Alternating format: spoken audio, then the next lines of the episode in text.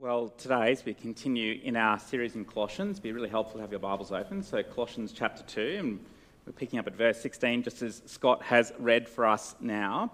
And if helpful to you, there's an outline on the back of the news, and there's some translation points there in Korean and Dinka as well. So, please, please use that if that's helpful for you. But right now, let's, let's pray. Gracious Father, thank you so much that you are the giver of all comfort and all help. Pray now, please, that in your kindness, that you would be at work in the power of your Spirit, that you would enable us to be on guard against counterfeit spirituality, and that we would instead delight in the fullness of Jesus, in whose name we pray. Amen. Paul's anxious for the Colossian Christians. He's been strenuously contending for them not only to be rooted and built up in the truth of who Jesus is and what he's done, but also that they would not be undermined by that which is false, counterfeit spirituality. They are uphold, uphold the truth and call out the lies. They are to press into Jesus and guard against that which could dilute their trust in Jesus. So, earlier in chapter 2, as we saw last week, in light of rumours and reports circulating of, of groups saying to the Colossians that there is something lacking in their spiritual lives, that they need these extra rules or special knowledge or spiritual experience to be legitimate, Paul says, you might remember, do not be deceived. Uh, see to it that no one takes you captive. Remember the fullness that you already have in Jesus. You have all that you need in Jesus.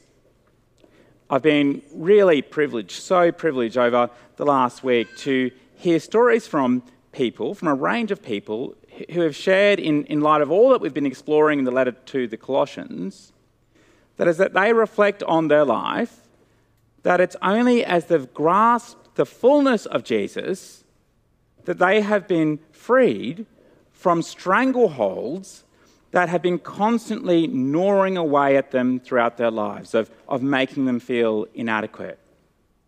That it was and is because of the fullness of Jesus that they could be freed from rituals or superstitions that had gnawed away from, the, from family or cultural backgrounds that were ingrained in their lives, or onerous rules that had been heaped upon them from other uh, former religious contexts or spiritual special practices that were pressed upon them as essential in order that they would be elevated into a fuller or deeper form of Christianity.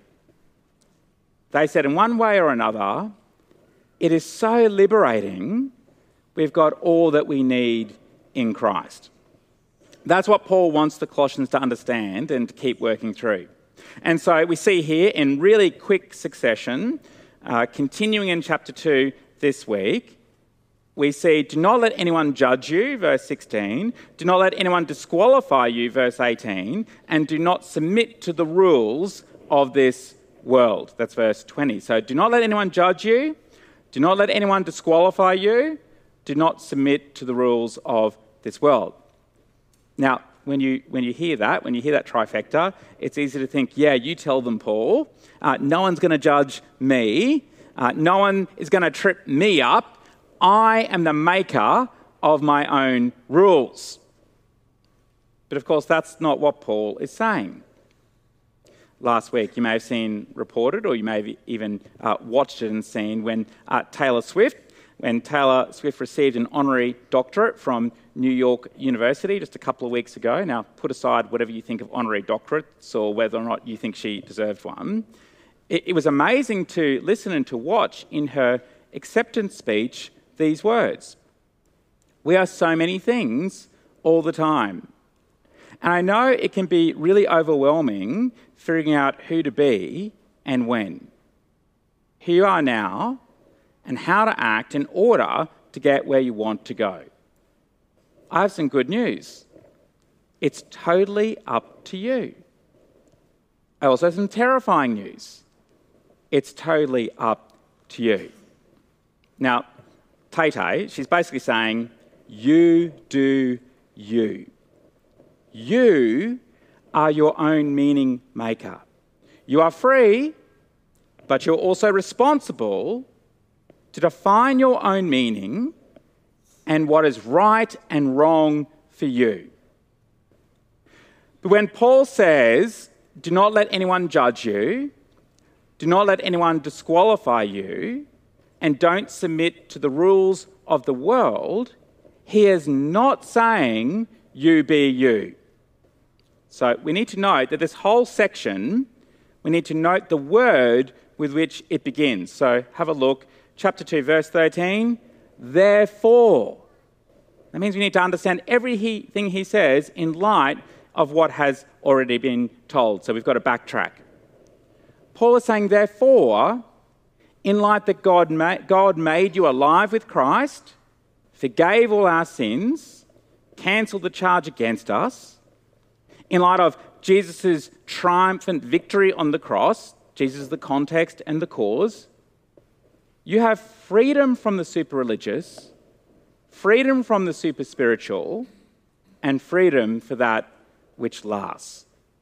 Or to put differently, you're free from empty shadows, headless bodies, and perishing rules.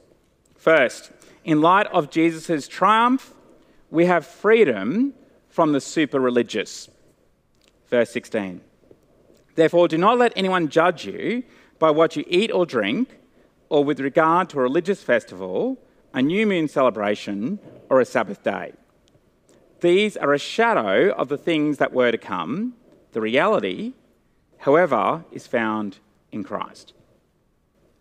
When Paul says, Do not let anyone judge you, this is not merely that other groups had critical opinions of the Colossian Christians, you know, they're a bit judgy of, of the Colossians, but that there were groups who were attesting at the time that the Colossian Christians, who were Gentiles, they were attesting that the Colossian Christians were excluded from belonging to the people of God because they were not fulfilling the law. They were not complying with things forbidden, such as particular food or drink. They were not complying with things required, such as annual, monthly, and weekly celebrations. That's what Paul means and is referring to by religious festivals, new moon celebration, and the Sabbath. It seems that these religious groups are saying something along the lines of Colossians, unless you refrain from that which is forbidden and do that which is required under the law, not only are you falling short, are you failing in your authenticity as the people of God, but you are not the people of God. So the Colossians here are being condemned. Remember, for the Jews, fulfilling many aspects of the Torah, of what we know as Old Testament law, not only marked them out from other nations, it, it made them distinctive, kept them separate, but in doing so, it also marked them in, giving them legitimacy as belonging and being God's people. They can't imagine a scenario in which Jesus alone would be sufficient. Now, it seems that they weren't necessarily against Jesus, but they certainly don't think Jesus is enough. And therefore, if the Colossian Christians truly long to be authentic, rigid people of God, then it is essential that they need to also fulfill all these Jewish practices. That's what's happening here. But of course, uh, this sort of thing still happens today in various forms and in different circles. We've got to be on guard against this. It's a type of gospel plus. It's not necessarily devoid of Jesus. Jesus isn't totally removed from the equation. But the other things in addition to Jesus, well, they are demanded as compulsory, as necessary. So some people might say, well, unless you fulfill this list of rules, unless you do this particular thing, well, you're not a follower of Jesus, not a true follower of Jesus. You might even catch yourself thinking at different times, oh, I'm not really consistent at doing my Bible reading. Uh, maybe I'm not a Christian at all. It's really legalistic. And of course, it's important to say it's really dangerous. It would be a bit like on Easter Day that if you've ever looked up at the sky on Easter Day, or you've seen, you might have seen a report of this when uh, churches might commission for some skywriting to happen in the sky on Easter Day, and you'll see something along the lines of, you know, the cross equals heart. So you see that sort of emblazoned across the sky on Easter Day, meaning that we see God's saving love poured out for us in Christ on the cross. Cross equals heart. You know, what these others are doing is a bit like instead of having cross equals heart, having cross plus big tick, meaning following all the rules, well, that equals God's love. Now, it's not, of course, that there aren't things as Christians that we should or shouldn't do, or that there aren't practices that really can help us to be rooted and built up in Jesus.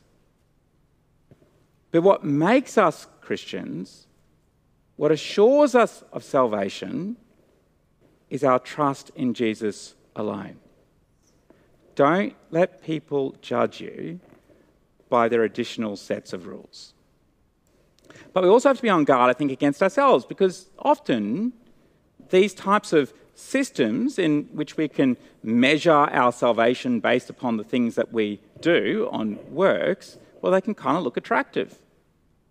They can kind of appeal to our pride, but also play on our insecurities. It's a, it's a really dangerous double whammy. They can give us a sense of, of purpose, of, of feeling good, or maybe even feeling better than others around us.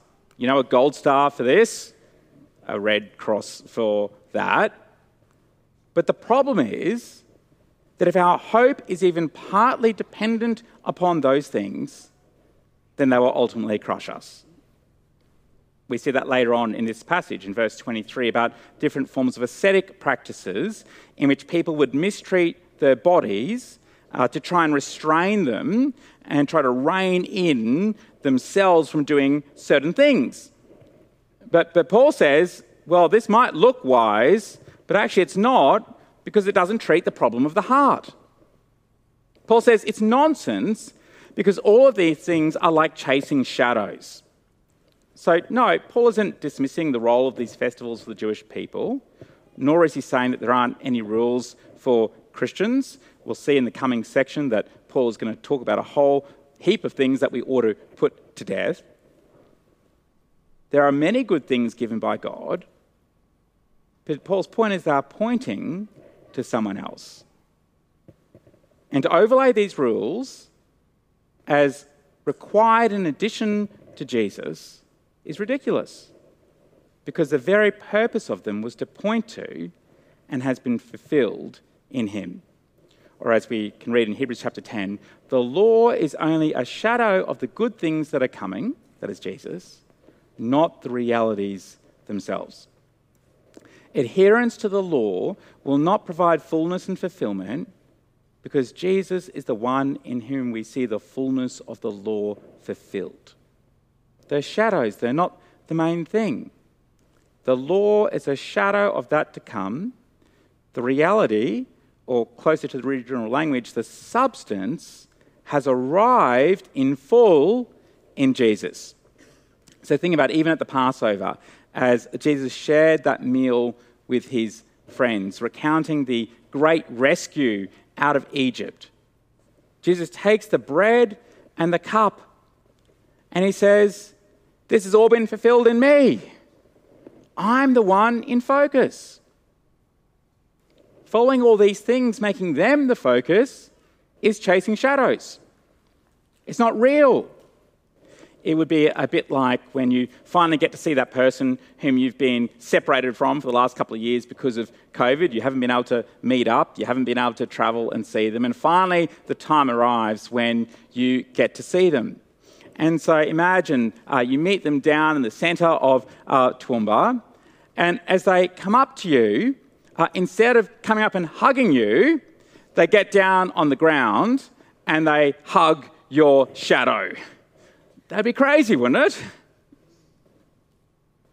Imagine right now the Lord Jesus standing before you, but instead of pouring out your adoration to the one who is right before your eyes, you settle for the shadow you settle for mere ceremony instead. When uh, Leonardo da Vinci had finished painting, very famous painting of the, the Last Supper, having spent several years completing it, he invited someone over to look at it and, and hear some feedback. And when he invited this person over, they were completely mesmerized by one feature in the painting, by the cup, the cup at the meal. They couldn't take their eyes off it, and they kept describing how beautiful the cup was. And so, so concerned by this, when their friend went away, Leonardo went and painted the cup out. Why? Because he said, nothing must distract from the figure of Christ. The cup was meant to point to Jesus, not be the main thing. Don't be enslaved in a shadowland of rules. Live in the reality of Jesus who saves. Second, in light of Jesus' triumph, we have freedom from the super spiritual. Verse 18. Do not let anyone who delights in false humility and the worship of angels disqualify you. Such a person also goes into great detail about what they have seen. They are puffed up with idle notions by their unspiritual mind.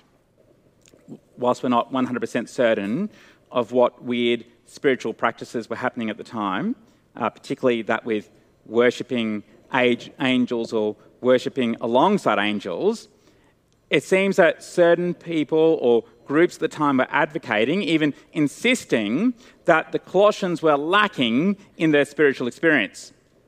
So people may have been saying that, well, in order to be more spiritual, to be super spiritual, you know, like us, well, you just need to adopt this, this particular form of fasting and prayer. And if you do that, then that will help get you into a, a, deeper spiritual state in which you're going to then have some visions. And then when you have those visions, well, that's going to give you access into a superior spiritual realm. That's the sort of thing that was likely going on at the time. But actually, you may have heard of, experienced, or seen things like this before. There's a whole industry of books and websites filled with bogus spiritual practices like this that promise a greater spirituality. Here, people have been, may have been so obsessed with angels that they actually ended up worshipping angels.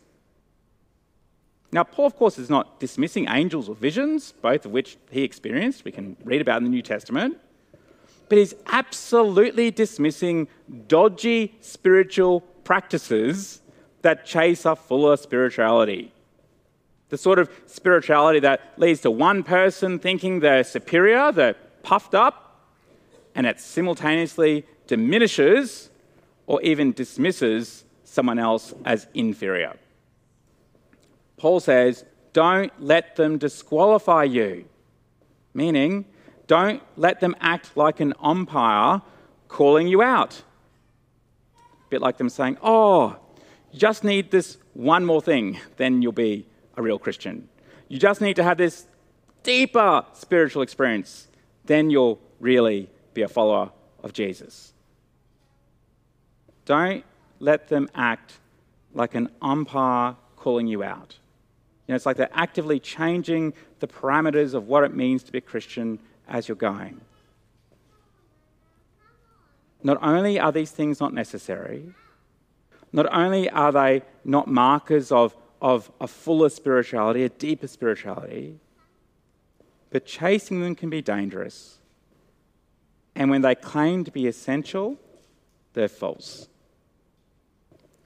These people are like when you're playing a game with kids, although it doesn't just have to be kids, it could be adults, and they just keep on making up the rules shifting the goals as you go. Paul says, he's a bit more direct, they're like headless bodies. They're like chickens running around without their heads. Okay, that's, that's the image. They've become disconnected from Christ, who is the head. Verse 19. They have lost connection with the head, from whom the whole body, supported and held together by its ligaments and sinews, grows as God causes it to grow. So, note the absolute irony here. So, here these people are, they are supposedly wanting to grow in their spirituality, but because they're seeking things or making things that are not primary, more important than Christ, in reality, they've actually become disconnected from God, who is the only means by which they'll grow. It's tragic, it's insidious. It's insidious because it often plays to our desire for superiority or plays on our experience of inferiority, which can cause us to get caught up in all sorts of elaborate, dodgy spiritual practices. I mean, maybe you've experienced that yourself. Perhaps you've chased after things as a bit of a spiritual shortcut or a spiritual top up. Perhaps you've been made to feel inadequate by the supposedly deeper spiritual experiences of, of other Christians around you. And I want to say to you look out for this stuff, be alert. It's incredibly dangerous.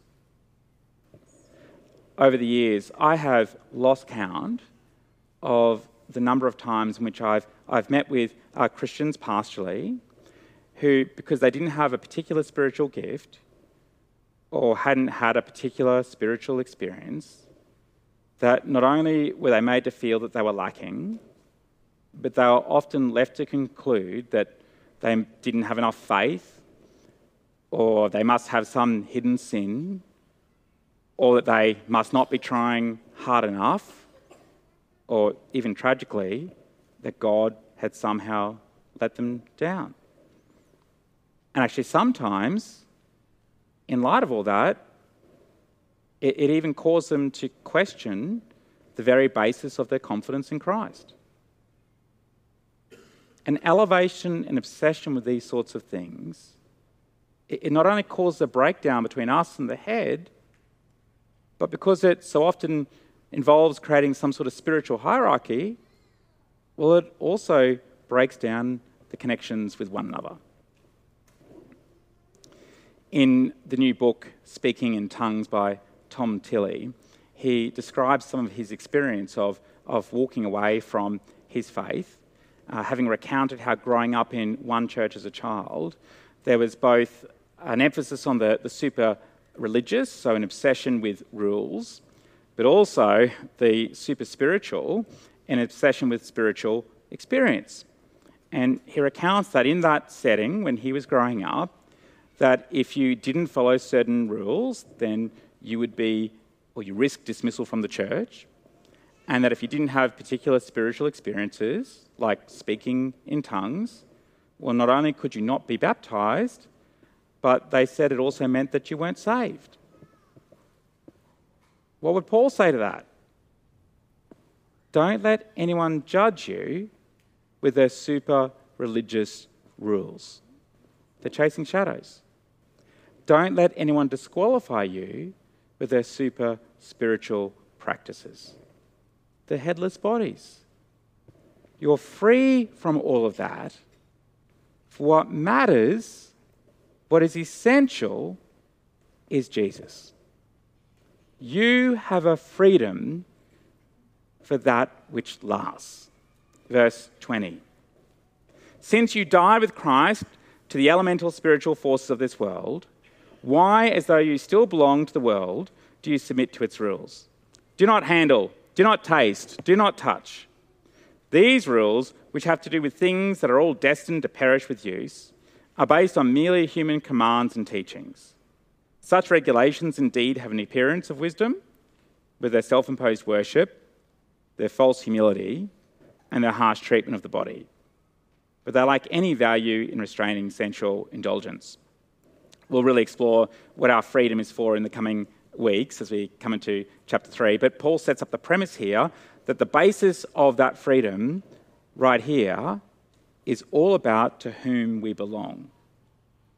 Colossians, my dear Colossians, those people around you keep telling you that you need more than Jesus, that you're not part of God's kingdom, that in order to belong, you need to obey these rules or have this experience. It's not true. So, why do you keep acting like it is? You cannot get freedom from the world. You cannot get freedom from the law. You cannot get freedom from yourself. So, why do you keep acting like you do? Why do you keep thinking you need to fulfill the law? Why do you keep thinking that you need a fuller, a richer, or deeper spiritual experience? It's like graduating from school and then going back and showing up every day afterwards. It's like imposter syndrome where you think you don't belong, but you do. You can get off the treadmill. You're not lesser. You're not a second class Christian. You've died with him. His triumph has become your triumph. Paul says those things might look wise, but they're ultimately powerless. They're just empty shadows and headless bodies. Don't peg your life to that which will not last. Don't be enslaved to them. Because when you've put your trust in Jesus, you're freed for the things that will last. For not only have you died with him, but as we'll explore in the coming weeks, you have also been raised with him too. If, uh, if you want to keep growing in maturity in Christ, which I hope you do, our mission as a church is making maturing disciples of Jesus. But if you want to keep growing in maturity in Christ, whether you're just starting out or you've been walking with Jesus for years, if you want that which gives you confidence that you belong to Him, you don't need to chase elaborate rules or deeper spiritual experience. You just need Jesus. Freedom is not found by rules or special experience or even in yourself. Freedom is found in Jesus. I love, in the words of the, the Heidelberg Catechism, the very first question in the Heidelberg Catechism What is your only comfort in life and death? That I am not my own, but belong with body and soul, both in life and death, to my faithful Saviour, Jesus Christ. Let's pray. Gracious Father, we thank you so much that we can honestly and earnestly rejoice that we find fullness in Jesus alone. Lord, we pray that you would help us in the power of your Spirit to be on alert for counterfeit, dodgy spiritual practices. Lord, please help us not to get caught up in systems of rules or endless chasing of, of supposedly special spiritual experience. Lord, please prevent us from ever creating others to feel like second class Christians, of ever creating a hierarchy within the body, but that we might keep coming back to you that we might rejoice that we are saved in Jesus alone, and then accordingly live our lives, use the freedom that has been afforded to us for Him. We pray in Jesus' name. Amen.